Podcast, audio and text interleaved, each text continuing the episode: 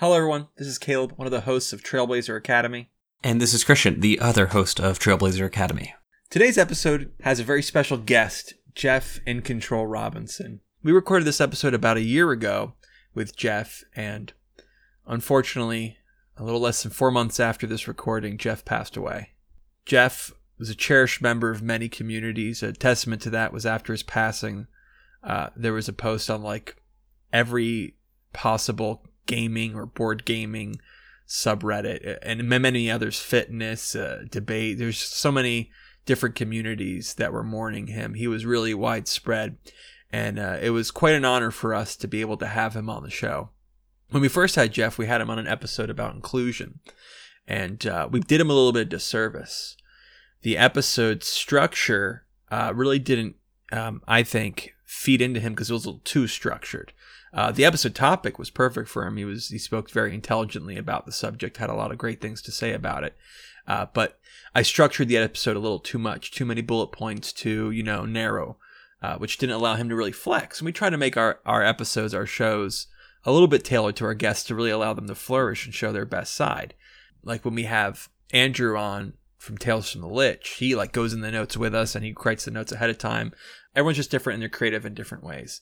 And for Jeff, we boxed him in a little too much with those notes. So I thought to correct it on this on this episode we had him on, I'd make the notes a little bit looser. And unfortunately, I overcorrected. In my opinion, I made the notes too loose. There's a little too there wasn't enough direction to continue the conversation. And so for that reason, uh, I didn't think the episode was structured enough like class, like we like to have these episodes. So after the episode was recorded, I emailed Jeff and said, "Hey, I'm sorry, but we're not going to be releasing this episode. Maybe one day as a bonus episode, as a lost episode, but for now we're going to shelve it." And he was very generous and kind and said, I had a good time. Thanks anyway.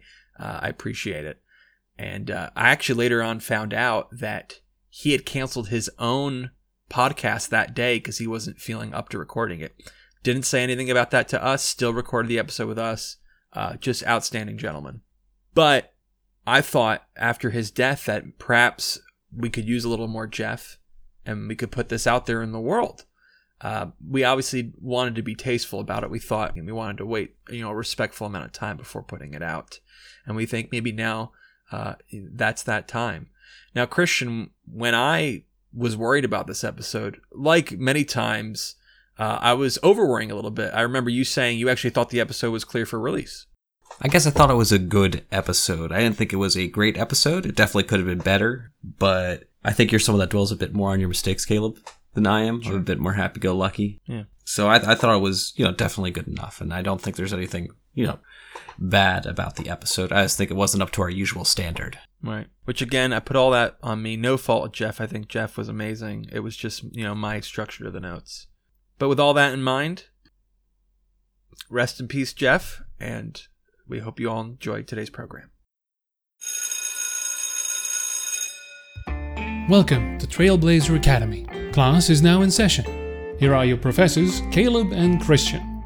Good morning, class. You may be seated. Today's lesson is 321 Player versus Character. This is part of our 300 series covering advanced topics. And we have with us today an adjunct professor, Jeff In Control Robinson. Jeff, welcome back to the show. Yeah, thanks for having me, guys. Really appreciate it. We had Jeff on a previous episode called Inclusion, and I think we did Jeff a little bit of a disservice. Jeff is a very, very funny man, and we chose to have him on a very serious topic at which joking could cause problems. We're w- happy to welcome you back to an episode where we can take you off the leash a little bit. I always like talking about this stuff. Though to be fair, I was recently listening to some of your uh, one of your most recent. I don't know if it's called a podcast because now it's on YouTube. Uh, what in the world would you call that? Vodcast? That sounds disgusting. I immediately regret calling it a vodcast. uh, your show, The Deadpan Diaries, where you flex some of those various serious subject muscles. You hit it with intelligence. Jeff is, for those of you who don't know his background in role playing world, I first became acquainted with his role playing skills on JP McDaniel's show Roleplay. Right now, he's playing the Sunfall Cycle. This is like role playing adjacent, and we mentioned this last time, but Jeff plays Warhammer. And Jeff, either I'm an incompetent or Warhammer has some secretarial issues. I cannot for the life of me, and I tried to find like your accolades for Warhammer and like recent victories and things, and I couldn't find the details. It was like trying to mine to the deepest part of the earth and find the one hidden gem beneath just layers of things that were irrelevant. So please don't be modest. Tell us what are some of your recent Warhammer accolades.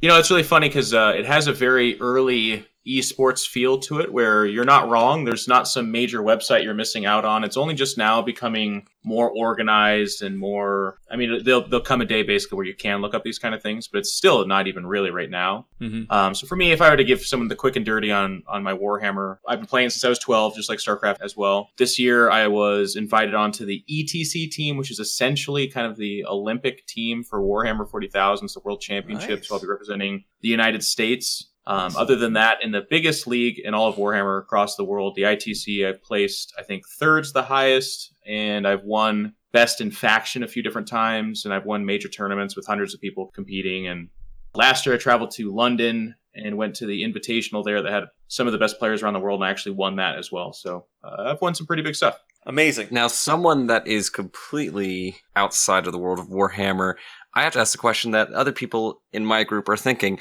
What is the equivalence of teabagging in Warhammer? What's Um, dropping the mules at the end of the game for Warhammer?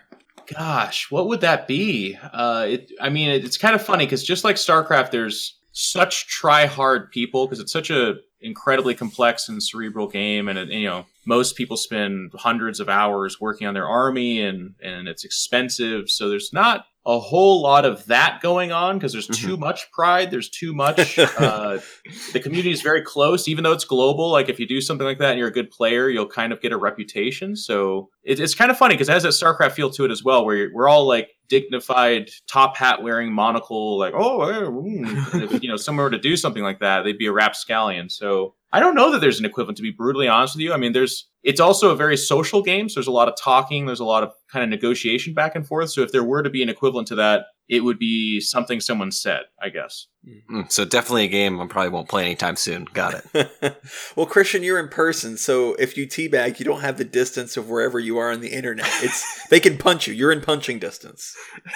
yeah, not gonna work. Can't swing that one. I'll tell you what the equivalent is. I just got into it last year. A friend taught me. I've been playing about monthly now, and I'll tell you what it is. It's a bunch of their stupid, like one eighth of an inch Tyranids surrounding the biggest Tau machine I could build, and somehow now I can't shoot over them with my range guns. My finger's nine times the size. What is happening? I'm not very good. I picked big things. Apparently, that's not just always the answer. Funny that. Well, why don't we get into the main subject of the show player versus character? It's a thing that every player has to deal with is you have to roleplay your character and roleplay it well and separate yourself as the player. In my early experience, in my early career, we used to have a little bit of trouble with this where we would like raise our hands when we were talking out of character so we wouldn't get things mixed up. And that kind of fell away very quickly. I think it's something a lot of beginners hit. And then as you get better at it, like the problems almost get more intricate and more interesting. As an illustration of this, right now, Jeff, you're playing a, you called him a not very intelligent, not very wise, but very charismatic fighter. And whereas the first character I really ever saw you play, which was Vincent, in my opinion, seemed to share a lot of things as Jeff, the person, the player. Yeah. I think a lot of our first characters or first few characters reflect us in a lot of ways. I, it's been my experience in seeing people with their first characters. And then you sort of get to reach out and play fantasies or things that just sometimes out of your comfort zone. And when you play that first character, it's very intermingled. And that can be kind of difficult to suss out. I think that's one of the most absolutely fun progressions that, that very commonly happens with tabletop RPG and, and playing games like this where you get to create a, a character. Very often they're a reflection of you, um, I, especially towards the beginning, like you said, Vince Longborn and various characters. I, I didn't even really put thought into creating a character, to be honest with you. It was more of a game for me. It was more of a, uh, and that was actually like literally my first D&D experience. I did not get the experience of growing up playing pen and paper with friends or whatever. I was invited onto this and I was like, sure, let's give it a shot. I love nerdy things. And that was my first foray into it. But what has been absolutely true and really fun to kind of experience as time goes on is actively fighting against what you want sometimes too. Like not every character should be the antithesis of what you believe to be true or, or, or Sure. enjoy, but I've definitely experimented with um, attitudes, concepts, beliefs, that kind of stuff that I otherwise wouldn't.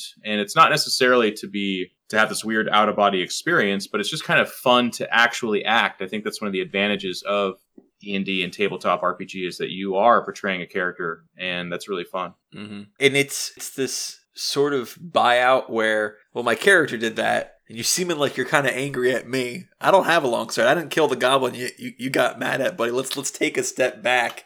And when you're playing your first few characters, that that can happen. At least it happened in my experience, where people kind of hold you, the player, responsible for what your character did. Yeah, the only the only thing I would add to that is one of the things I found in my experience with tabletop is to be really cognizant and aware of the fact that I, I don't think everyone, in my opinion, uh, should go into it with the like, this is my character, this is what I'm doing, and then from there I will kind of inflict it upon you and, and maybe scale it back or whatever. Mm-hmm. I think there's people that have that mindset, not necessarily as aggressive as that, but, but perhaps they're like, this is my character and this is what I'm going to do. Mhm. Um, I had a couple characters that were like more nasty in nature, and it just didn't jive with the group. It just it was not what they thought was fun, and it's not kind of what they Sure. wanted. And rather than like put my foot down and be like, well, this is my character, and tough luck to you, let's figure it out from there. I think it's really important to remind ourselves that first and foremost, it's a game, right? Like it's something mm-hmm. we're, we're doing for fun. Even though some people have made it professional or made it into a show or they've taken their hobby somewhere else, I still believe the core nature of this is social interaction, fun.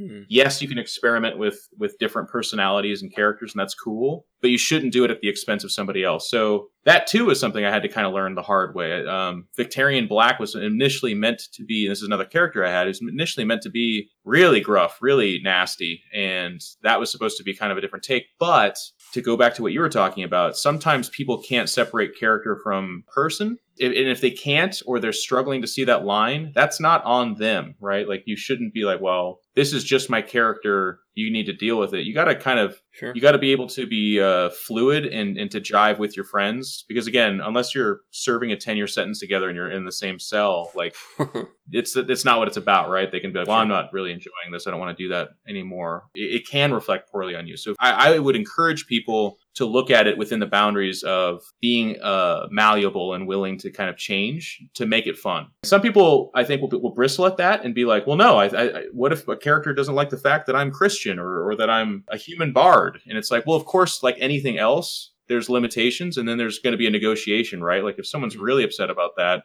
then feel free to defend yourself and have a conversation about it with respect, right? Like anything mm-hmm. else. Yeah. And that interplay is where the real difficulty really comes in because when you're playing someone that is unlike yourself, you still have to maintain this meta mindset of yourself to keep in mind the other players at the table, which is you and your sensibilities thinking about that. So though you're this gruff character and you have to be in that mindset, you also have to kind of section off a part of you that's still remaining conscientious of everyone else at the table to make sure that it's okay with them what you're doing. Exactly. As somebody who enjoys the acting and role playing part of role playing games, I often get very immersed in my characters. And I find that not only people who enjoy the acting part of it, but people who are on the complete opposite end of the spectrum, who are more into the numbers game, both of Mhm. these kinds of people I have had experience with. And I think if you played Pathfinder any RPG for any amount of time, you will find the person who utters the sentence, but that's what my character would do. Which inevitably always Right. follows somebody saying that there was a problem.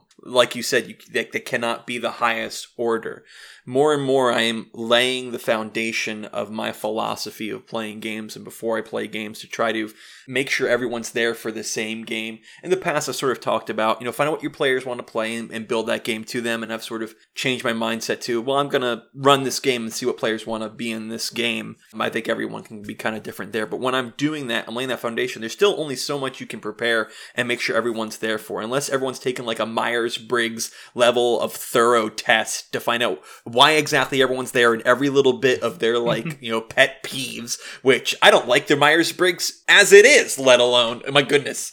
Let's just not get that's a whole that's a whole thing. I think before in the past i've gotten this close down that rabbit trail. I'm gonna save you all right? Jeff's actually saving our audience here because i won't do that to him. I'll do that to you audience. You should thank Nice. jeff. Write him a letter. There's some things that you have to just learn in game and you realize I, I didn't realize i wasn't here for a game where you know one of my fellow players is sort of a scumbag but i now realize that's not what i'm here for and you got to have what jeff was talking about. Okay well then we got to talk about it. Your character can't be above real people. You can't do that. We aren't just writing a story. If you're writing a book go ahead. Fine. Who cares but we're not writing a book. We're playing with each other. And I And I think th- it's super important to identify too. Like um, this, this definitely takes a negotiation and it takes like a reading of the room kind of concept, right? Like Mm. for me as a player, if someone's a super aggressive, annoying character, it's not ideal for me. But I have the mindset of to each their own, and that's interesting, and we'll kind of handle that as we go. Mhm. Other people are more uncomfortable with that concept, right? So like maybe in, in a game you can be that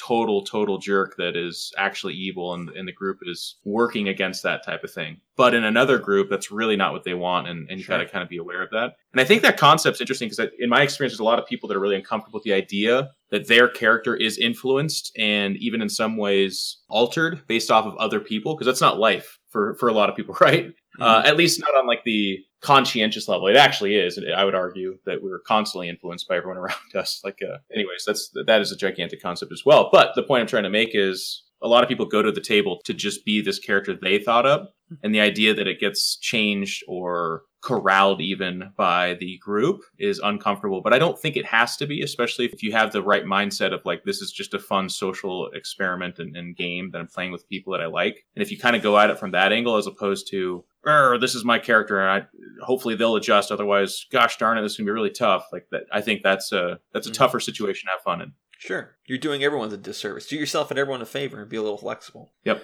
One of the things that maybe could come out of this, a negative thing, is when you sort of use it as a scapegoat. Oh, well, I didn't do that. My character did that. We've swung the pendulum to the other side. I think that's another thing to be a little wary of doing. You don't want to be able to do any rancid thing under the sun and claim it was my character. Yeah, you didn't actually do that, but we're, we're, we're blurring a little bit of lines here. You, obviously, you did make one of the other players angry, and they told you as a person to stop, and you kept doing it, even though it was through your character. Let's not, come on, let's not hide behind stuff like this. Is that something that you guys have found has happened a lot? I, in my personal experience, haven't really ran into that, but I see this a lot online that people say that, oh, people use the it's what my character would do excuse and they're using it in a very negative way.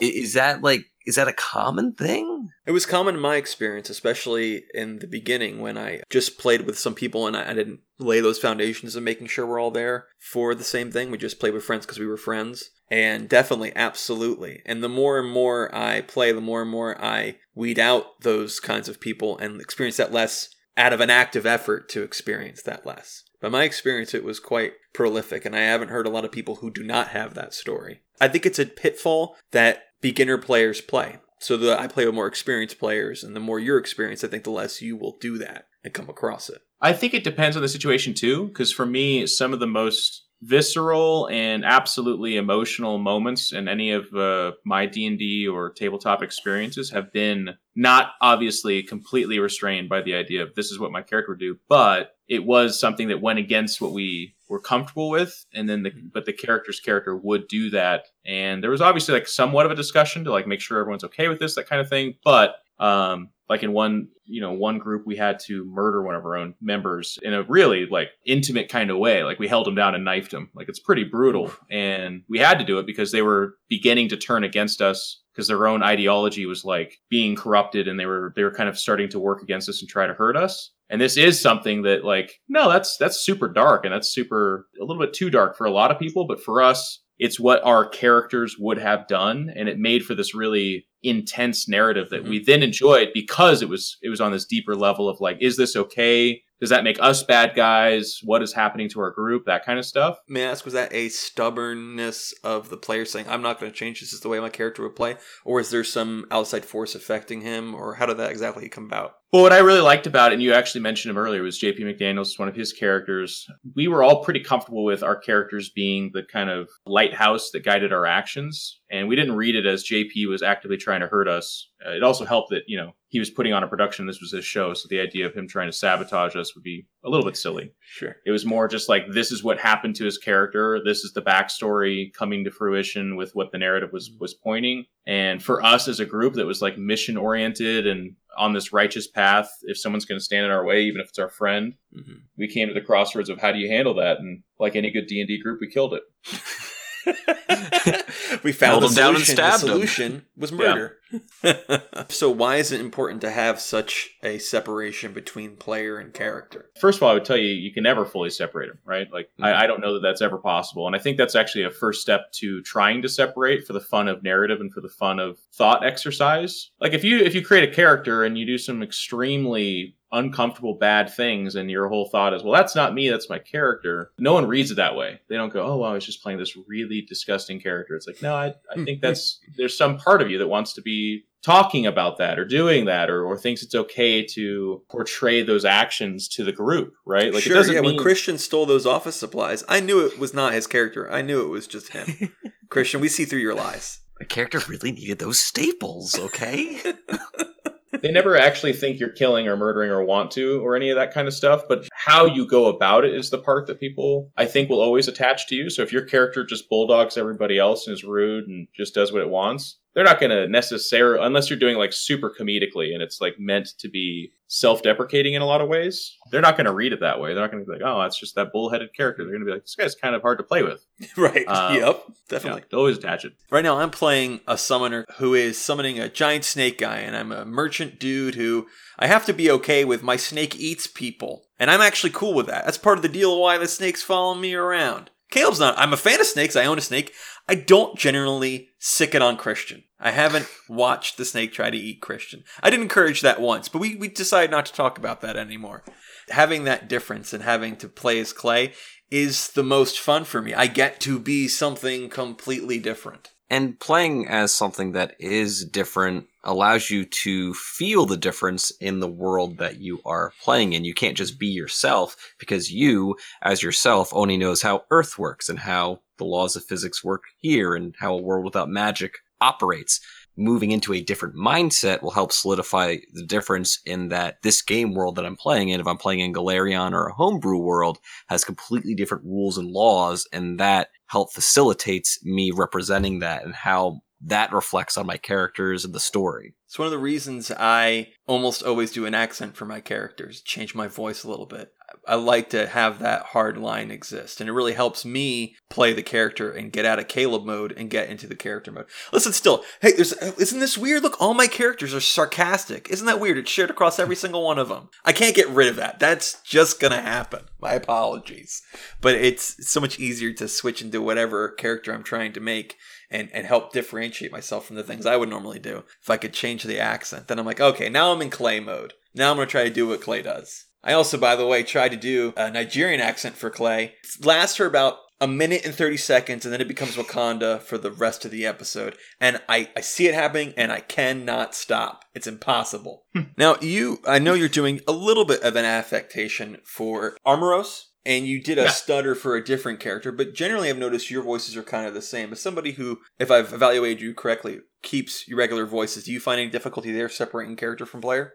Um, no. More often than not, for me personally, I don't write this huge, elaborate, super big backstory and, and that kind of thing. I actually mm-hmm. really like the story to evolve around my character. So the, the character itself will be fleshed out through interaction with the group and then through the narrative. Sure. I usually go in with an angle like there was a character that had a stutter, and that was because of a egregious set of injuries that he suffered, and that's kind of what motivated him on his mission. And then uh, Armoros is just a big, imposing character. So that's my I do a slightly deeper voice or whatever. Sure. But then his intelligence is insanely stupid, so I I have that reflected in you know how he talks and how he acts at times. Mm-hmm. And then in the past, I played like a Minotaur, and it was the same kind of thing. Like it was really funny because his intelligence was like four. So people would say, you know, get on the boat, and then he would just like lay down and put his head on the boat or whatever. And that was uh, funny and tough for the group and that kind of stuff. So it's more like that as opposed to um, I'm really worried about Armoros being me. When I first started playing, where the problems occurred, where we put implemented the solution, raise your hand when you're speaking out of character, was that everything was so intermingled, it actually stagnated role play because we would just jump off into jokes or other things and, and we realized we haven't made progress in the game for about 30 minutes because it sort of there was it, it, blended so easily. One of the benefits of trying to draw that line of making it very clear when you're talking as your player as your character is it actually helps push the story forward a little bit. You get distracted a little bit less. Everyone has a different game. Sometimes you're playing a game where the main objective is to socially hang out and the story going forward isn't a big deal. Maybe you're even just doing a dungeon crawl and the entire time you're not acting as your character. I understand that people play different games, but for the kind of game we were playing, which is very narrative focused, that's why the difference was important and it was very helpful for us to make a clear differentiation. What I think is really important to talk about here is that in the separation of player and character, it's not just the onus on the player to do this, it's the onus on the GM to facilitate a game where they are encouraging people and they are allowing people to be in character. So the situation you have where you realize you've gone 30 minutes and you haven't made any progress. I've been having that problem with my game group, but I'm not the GM. Mm-hmm. When I'm the GM, you know, if your GM is someone that is more often in NPC character, is someone who is inquiring of your character's actions. When someone says, "Oh, I'm going to stab this guy," the GM doesn't just say no. Like, I think that's not correct for your character. Your GM will say something. Well, what what is driving your character to do this? What is your character thinking as he does this act? Mm-hmm. That way, that it gives the player a chance to reflect on that action, and also can help explain that to the other players without just saying, "Oh, well." Explain to me your character. I need you to justify your actions to me. If my GM ever told me, I don't think it's what your character would do, I would be livid. I would be absolutely livid. In season one of Trailblazers, our actual play, David asked me, because this is his first time role playing, he's playing himself, which is a whole other bag of worms. Talk about blurring those lines. He's playing himself, picked up from our world, put in a different world. He said, if I'm doing something that you don't think I would do normally because I'm getting carried away, let me know. And I was like, oh, great. This is be fun because I would hate if a GM did that. This is my character back off. Want me to explain to you? You know what I actively encourage my characters not to do? Explain to me their mentality. You don't do that in real life. That's not acting. don't go, uh, Christian, let's buy these gummy bears. Now let me explain to you why I think I would buy gummy bears. Even though I'm trying to lose weight, I'm actually a weak constitution and I can't commit to things very much. So the thinking of me is, you know what? For now, I'm going to cheat. I'm going to buy these gummy bears because it'll make me happy in the short run, which is about how far my vision goes. No, I buy the gummy bears and then you probably steal about half of them. That's how that goes. But I can explain to you. Generous. So in the role playing world, they'll tell me why I'm going to do this because I don't think I trust the other character. Just act that out. Don't. A GM that would encourage you to tell me your mentality, that baffles my mind. I couldn't play a game like that. Yeah, I, am always super turned off by a GM that says this is what your character does. Mm. Does that happen? They say yeah. they do things? Yes, it has. I won't name names, but they may or may not have also written the uh, D and D book. Ooh. now I gotta have to shameful here in the corner over here doing an actual play that publishes. I've talked to my players about there's gonna be a couple times when I say your character does something. Hopefully we know each other well enough that I'm not saying you're doing anything that you wouldn't do and you can always tell me, Caleb, I don't think I would do that. But I do do that sometimes for the sake of an audio drama production. So I'm talking out both even, sides of my mouth here. I think even in normal games it's necessary because players will stop and deliberate over the most mm-hmm. minutia things. Just you guys walk through the door. You're not mm-hmm. hurting them. You're just because you guys walk through the door. You're done looking at the the bas relief on the door. You study enough. You walk through the door and you continue. I don't think you guys are even having fun discussing the intricacies of this door. Yeah, I don't think anyone minds stuff like that. I mean, unless the GM then says, "Now that you've walked through the door, the trap is sprung" or whatever. right, right, right very problematic. No, it's if you ever like describe a character's reaction to something and say your character does this now because of that thing that happened. I have huge issues with that. I don't like it at sure, all. Absolutely. Like if you're on a show or you're in a game with with people and the you know a, a big monster shows up and the DM says your character urinates itself in fear and starts shaking, I'd be like, it's very disturbing to me. Well, you've touched on something that I don't know about other games, but I can tell you Pathfinder struggles with fear, and it's like a mechanic. It's a fear effect, and it pretty much just tells you you're afraid because the dragon made a roar. You didn't make your will save. You're afraid. It's a little hard to role play, even to point mechanics where if you get to the highest level of fear, you have to run away. I have the, I've had that happen to my character before. It's the hardest thing to role play when somebody tells you you should be afraid and you don't think your character would really be all that afraid, or at least if they were, they wouldn't run away. That's well, a, game mechanics different because I, I, feel like that's an interpretation of the rules, and then you get sure. to describe how your character reacts to that. Mm-hmm. But that's if it's written into the rule, and that's just what that thing does, and that's just the game, right? It'd be mm-hmm. it doesn't make sense to me to be in the middle of a game of StarCraft, be like, I'm really frustrated that stalkers don't shoot even further. It's like, I mean, be as mad as you want, but that's just what they do, right? So, but it'd be incredibly different if the game just started to grab my controls and say, well, now that you've seen that thing, it's going to start microing this way. I would not enjoy that. That's not the kind of game I like, you know? Sure, it forces you to build Colossus instead of Storm because it's listening to Twitch chat. Right. I'm remastering season one of Trailblazers right now, and listening to that again, I employed what I think would have been some naive advice I've probably given in the past, whereas you say your players, so do you go through the door, or like we were to give the illustration, or um, you, you suggest, are you guys done talking? Is that what you guys are going to do? You were talking for 20 minutes, it's been too long, so you guys, are you guys going to go check the bulletin board? Nowadays, I generally, after hearing what they said in their consensus, I just tell them that's what they do, and they're available to tell me if I've gotten that wrong, which I rarely have now that my experience, like, okay, so you guys go to the bulletin board, and they can tell me if they, instead of saying, you guys want to go to the bulletin board now, because the answer is always yes. I've kind of learned that bit of a difference. And then I think where Jeff is talking about is completely different. You've not talked about what you wanted to do for any amount of time, and you just really like the idea of Jeff's character being afraid of this giant dragon or troll, whatever. So, Jeff, you piss your pants. You're like, okay. Well, that sort of really is going to have implications for my character I had no interest in. I got angry when a GM wouldn't let me choose my clothes for my character. All right? I think I, I, I left, uh, and this was all in good fun. But for the next like four sessions, it was those uh, like uh, those little comments every once in a while. Well, I go over there and I get dressed into the clothes that was provided for me, and certainly not these black clothes that I chose the other day with a long, nice scarf and all that. I guess I'll just have to wear that. That's fine. No, that's fine. Or whenever the GM would say something and be like, "Oh, so you let us do that, but you can't let me pick my own clothes." Things like that. I got mad at that. Uh, I cannot imagine somebody taking control of my character. Then you're gonna get my player angry. You're gonna get me angry.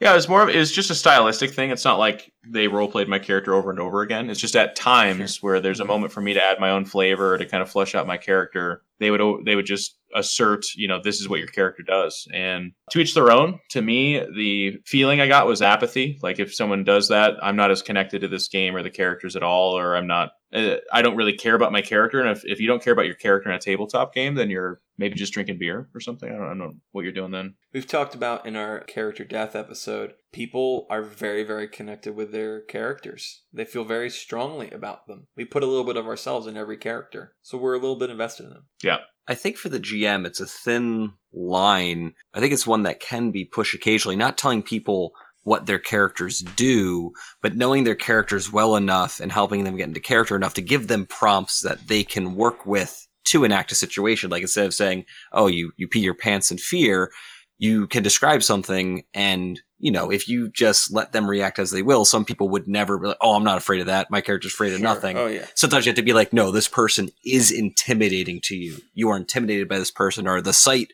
of this thing you've uncovered is confusing to you. You're actually perplexed. You're dazed. And that will give the player a prompt to go off of, and they should enact on that. You can't really force it on them, but there should be enough GM player trust that when I say this person scares you, I should know my player well enough that when I say that, they don't just scoff and go, I'm not scared of anything. They know I understand their character. And if the GM is saying that my character is afraid of that, I should respect that because they Mhm. understand me, my character in the game that they're GMing. As Dan Hall conveyed, it sucks when like character just no sells every enemy you put against him. Just always the nothing bothers him. He's always the pinnacle of awesomeness. hmm How does the GM do you encourage some better role playing that's better for him, the game, and everyone else, and not cross that line? I think it's one of those tough things where I don't know that it's your job, right? Like if someone's there and they're they're just a they're not having I don't know, maybe they are having fun, but they're just not really participating and they're kind of a lump and stuff. That's when you have like a friend heart to heart where you're like, hey man, you know, is there are you uncomfortable? Is there something going on? Is there any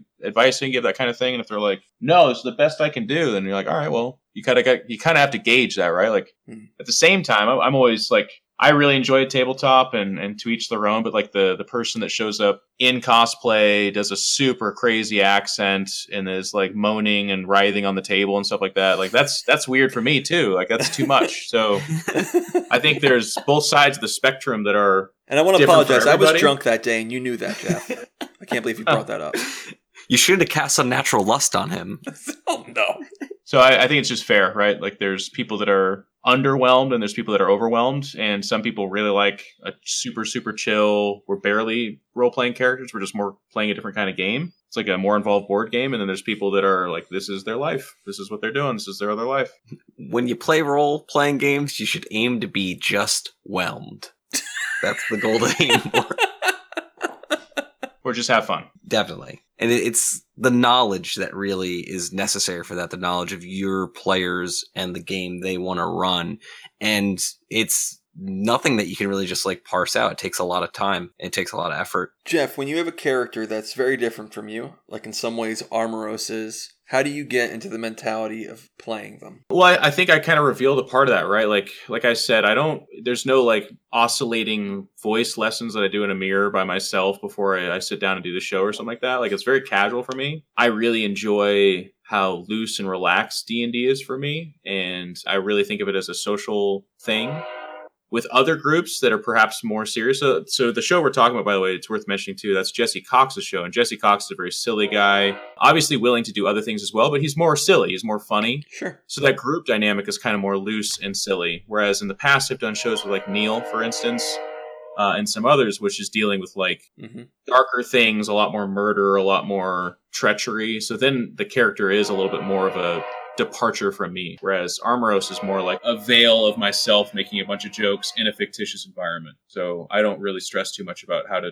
super portray him, I guess. In the end, I think there are some people like yourself that are just natural actors. Fair enough too, right? Yeah. I for a living I talk all day long in front of the camera and stuff where I travel somewhere and talk to audiences. So I don't have to get super amped up to do something like a different character or be silly. But for other people, it's it's one of the things I recommend too. Like I always say that debate is one of the best things I've ever done in my entire life in terms of helping me with public speaking and giving me confidence to speak to audiences and crowds. And I think it's one of the most amazing things you can do in high school, college, and perhaps beyond. But another one that's vastly coming up is get a group of your friends together and play some Pathfinder and Dungeons and Dragon, all that stuff. Like having the the silliness and the ability to kind of create a character and act them out in front of people. It's uncomfortable for so many people, but once you get past it, just it's just a good thing to be able to do. And it's not necessarily you're not going to hear some weird message from me like because we all create characters or anything like that. It's, it's more about like just the confidence to do silly things and try things in front of people that then allows you to get more comfortable with that in real life. Sure. But listen, we're talking we're talking to the man here who had to be stopped from drawing on a internationally syndicated broadcast a dick on a StarCraft map with physical T-shirt being brought up. This guy is this guy's uh he's not held back by a lot. He's ready to act and he's ready to do it. He's ready to take chances. Or at least create the feeling that I'm willing to do those things. Right, yeah, he didn't other do people it. to be silly. Listen, that was his character. When he's in front of a camera, that's his character. You can't you if you couldn't bring him to trial, is what I'm saying. No court in the world could do it. Right. Chris, let me ask you a question. You are a person who, when you're playing your character, I sense a lot of you in it. Even when you played Lanris, who was funny, I guess the same theme with Armoros here, had a, a lower intelligence or actively made bad decisions. I still felt a lot of yourself in there. Have you ever had confusion where you're like, do I do this? Is this the sort of thing that I like to do? All of a sudden, do you learn things about yourself when you play your, your characters?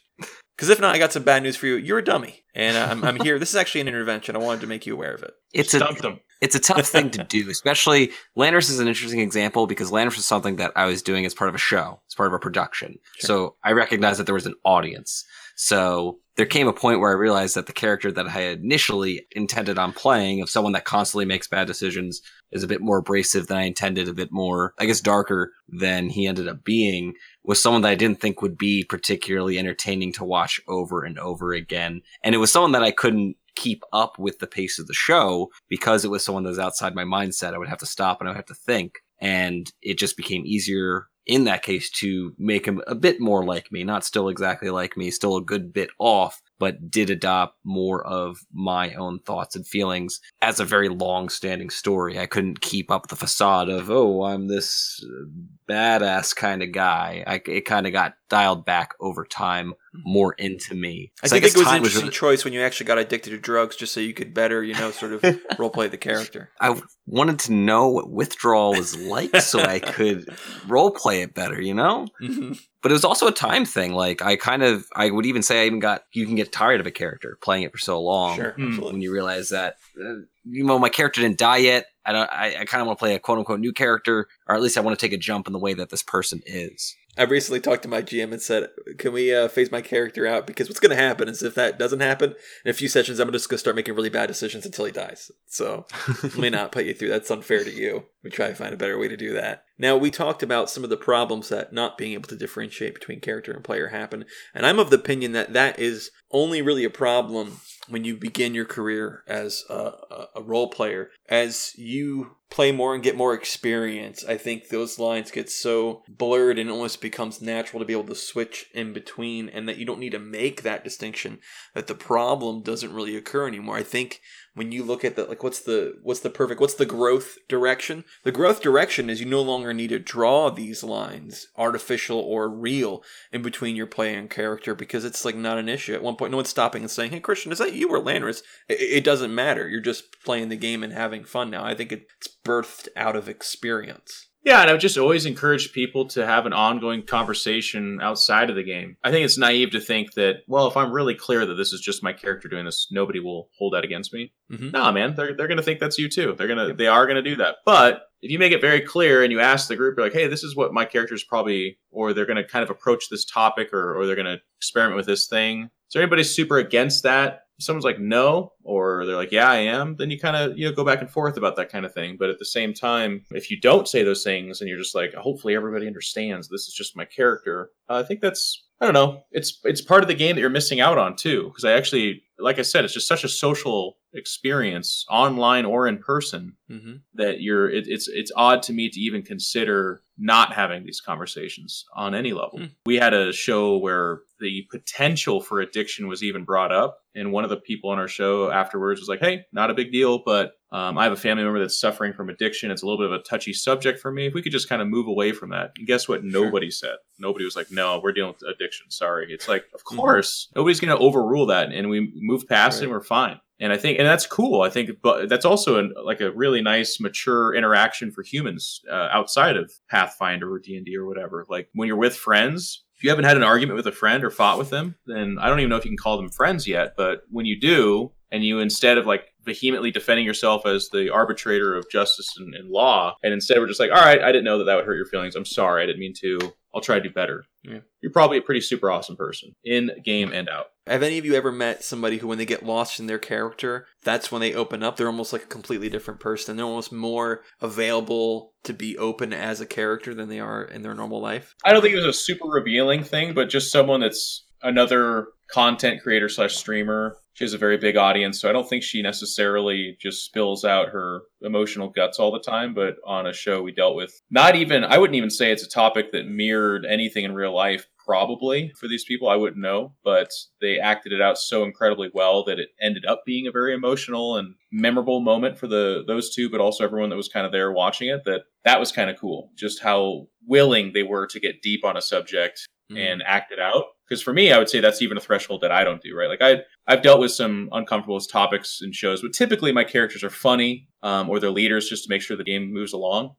That's like two roles that I find myself in more often than not. And again, tough topics do come up, and it's not like I, I I'm the person that says no, we'll never talk about this. But I'm not really diving in. These people dove way, and it was like on dealing with loss and or being an orphan, that kind of stuff. Which again, I don't necessarily even think they have personal experience with, but they went to like cry levels about it, so it's pretty cool. in college there was a tall quiet guy i played with and he would get very much into his characters he was much more vocal much more intimate with everyone when he was in character and i come to find out that he's actually like a stage actor as well so in multiple aspects of his life though normally in interpersonal communication he's kind of quiet and i'd say a little bit shy when he is acting on stage and when he is actually in a role playing game acting as a character, an entirely different person. So I think definitely it was something that he obviously recognized about himself since he sought to do this in multiple different formats. It's a bit alien to me. I've met people. One of the first people I ever played with was way more um, socially apt, just apt at a lot of things as a character. He really opened up as a character uh, than he was when we were out just hanging out. And I don't have that that that stark of a difference. I'm already I'm willing to be an idiot already. Is what I'm saying. I'm. I don't I don't need that to make myself available. So it's such a very weird concept to me to see people who who it's given it's it's a it's a gift to them almost to be able to open up as their character. It's really sort of an odd thing for me. Though I have a feeling a lot of our listeners right now are like, uh, I'm that guy. It's a different thing for everyone. For some people, it's role playing games. For other people, it's, I don't know, alcohol, I guess. But the I think the the reverse coin of that is the mistake I too often make because I don't make such a difference in the two. When I get angry, my character's angry and I bring it in. It became a running joke, but at first when I found out like my GM was saying this thing that I assumed I had control of my character. I don't have control of it anymore. This is just the way it is with no real discussion. I got angry about that. And so my character was angry and terse the rest of that session. I afterwards was like, I'm sorry about that. And it turned into a joke. But I have that problem. And I would imagine somebody who we were just talking about before would have less of a problem. What are you smiling at, Christian? Oh, you were upset that your your GM, without any control of your, Oh, took control of your character and took away Mhm. something for you. Imagine that's weird, Caleb. Doesn't it must Uh-huh. not feel good? I can't imagine. Nice. Never cast wish on Christian, is what I'm saying. Ne- no, I don't want What's any sort wish? of Wait, it was a compulsion wish? spells on Christian. That's a Gaius, level nine wish, spell! nothing. He can't have any. What's the whole school of magic there? Uh, enchantment? Don't cast that on Christian's characters. And then they argued in front of Geoff for the next five minutes. Unless it's see who became unnatural lust. awkward. That's a dangerous spell in the game to cast on anybody. I don't know why. I think I think Paizo, the people who made Pathfinder, openly came out and said, "Maybe we shouldn't have authored that spell." Too late. Or at least named it something different, like infatuation, or just not Rules is written, Christian. Kiss that lust. trait. You should have been, had a better will save. I, I don't know if it's a reiteration or even if it needs to be mentioned. I just think it's uh I like that we started talking about kind of the progression of typical characters where I really do think the first character is either something you're excited about Mhm. gaming or it's literally just a reflection of yourself. And then from there you can kind of actively like there's I can't remember the picture, but it's something funny about like my first character is a level four barbarian named Bork, you know, and he's he has a sword. And then the next character is like, I'm a trash dumpster fairy that is 700 years old, has a leg that's not really a leg, and and doesn't like people or whatever. Like it, it just you get to weird places Mhm. and you start to care a little bit less about being the min max super soldier and and more about like the social interactions from a different perspective, I guess. And I think that's really fun to be kind of aware of it and, and experiment with it. Mhm. But I would also just encourage people not to force anything because I think with tabletop, and it's very similar to StarCraft even Warhammer, because it has such a serious nature and it's got this long lineage, and so many people play uh, all these games, and it's just you know it's like a tradition, right? Like so, so a lot of a lot of people hold it in this place where they're like, well, no, I, I mean, we do this every Thursday, and my character really needs to get to accomplish the quest or whatever. But but, uh, but keep in mind it's a game too, so like that, I think that's such an important basis for everything we just talked about, right? Like it becomes easier to comprehend. I need to mention that my character is dealing with this in a really volatile and angry way. And it's not me being pissy, it's my character. Mhm. And that's not this like trump card that you play where you're like, I'm gonna be an insufferable twat for the next three hours. And that's that's just what you have to deal with. It's instead saying, I'd like to play a character that's troubled by this. Let me know if I'm being too incessant about it. But at the same time, this is a concept that I want to explore because it's a group dynamic that I think is fun, but it's also what I wrote into my character. And I think that's so darn cool. And I think that's such a cool opportunity to explore that because you don't get to do that in real life, right? You don't Mhm. get to go to your boyfriend or girlfriend or whatever and be like, today I don't like you. And I'm just going to, I'm to give that a shot. And they're like, what? You don't get to detach yourself. But in these games, where we're not cast by Michael Cohen or or uh, you know Jordan Peele or something like that. We just get to cast ourselves and talk about our own character. I think it's such an amazing opportunity. So Mhm. Don't let it go to waste by uh, making it too serious, inflicting on other people, but also on like just thinking it's just a game. Like like do more with it. For me, the, the perfect game, the people I try to um or, or, or attract to the kind of games I run is the kind of game where we're in character the majority of the time. And the only time we start hanging out or watching videos and stuff is I think one of the during easiest ways, one of the easiest ways for me to describe fun or like a good game is just having fun. Every time I'm with a group where I don't even like, I, it doesn't matter what the quest is, it doesn't matter what we're doing. If they're all having fun, I have such a good time, right? Mhm. You can tell when someone's not having fun in a free social game like Pathfinder and Dungeons and Dragons stuff like that. Like if someone's not having fun, you can tell, and that makes it not fun for everybody. Oh, it's it can, it can make like a wretched energy that ruins the whole session. I've had times where now I look back, I'm like, I should have just canceled the session. Someone was angry. We should have just taken a break, given it a week. Yeah. Well, speaking of being insufferable, Caleb, on season Why is my name right after that? Uh, Hang on, wait, no, I'm talking about me. There's a point where Lanris is angry at the other Victor, the other character there, and was being very, very pedantic acting toward him. And yeah, I think you actually brought something up to me during that time. Said, "Hey, you think maybe you can confront him about this instead of being so insufferable?" Mhm. Yeah. so I- where, where do you draw? Where did you draw the line there? Was that more of a viewer audience thing? Was that more of a Mhm. character thing? Well, sure, it was something I was feeling, so I'm, I imagine that the listeners feeling as well. you got angry that session. It you know anger happened. In the next session, it sort of was still happening. So then I said after the session, let's end this. If this happens for like four more sessions, it's just repetitive and annoying and sees and is really interfering with progressing anything forward if you're not going to work together. So just confront them and see where that leads. It just wouldn't be fun for anyone involved if this just kept being sort of the the subtext of everything that was happening. It it was played out, I think is the word. And also we're playing with one I I know my players, my other players, the kind of guy that won't confront it because he doesn't like confrontation. Him himself, and that goes into his characters. So he wasn't gonna ever confront you. So unless you instigated it, this would have been a thing for a while. Right. It's almost like you're supposed to know your GM and know your players, as that mantra I stole from the other podcast. It's almost like what Geoff said near at the beginning of the show. Everyone's got to be here for the same thing. Yeah. Well, Geoff, thank you so much for coming on again. I really appreciate it. Thanks for having me, guys. If people want to get more of you, where can they find you? I am in control TV on all things Twitter, YouTube, Instagram, all that kind of stuff. I just do a bunch of gaming related things, a lot of nerdy stuff, and I like talking about these kind of stuff. So thanks for having me on.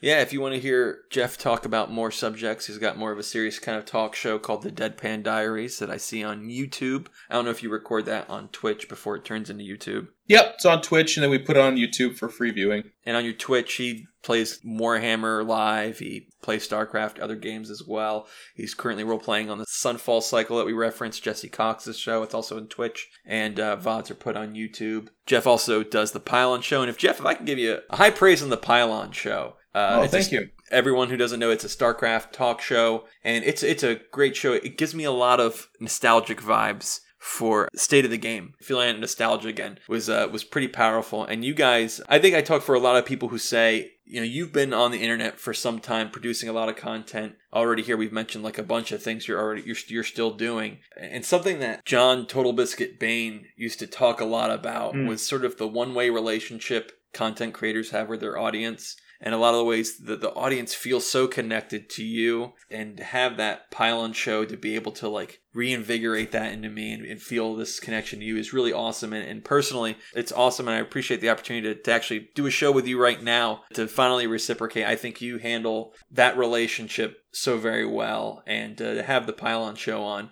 you feel almost like you could be a part of it. Of course i'm you know none of, none of us ever will ever be you're not going to call me on the show unless you're really interested in somebody who replays the campaign all the time and has just played a disgusting amount of co-op. I don't think i'll be getting invitation anytime soon but we feel like we're part of the show the way you guys do the pylon show i really want to commend such a great job i hope you guys continue to do that you deserve all the success you have and we wish you much much more That's really, really nice of you. Thank you so much. you think it was nice of me but is it though Oh, what what's happened there? We had Geoff on, and I refused to let him do it. I told him at the start of the show he wasn't allowed to do it because I was going to do it. It's my joke now, is what I told him. You can have it. That's uh, it's been bequeathed. You can't stop it. thanks again for coming on the show, Geoff. Thank you all for listening. Class is dismissed. Trailblazer Academy is part of the Trailblazer Network. For other great RPG podcasts, visit our website at tblazer.net. Want to get in touch? Email us at tblazernetwork at gmail.com. This is Johan Mertens. Thanks for listening.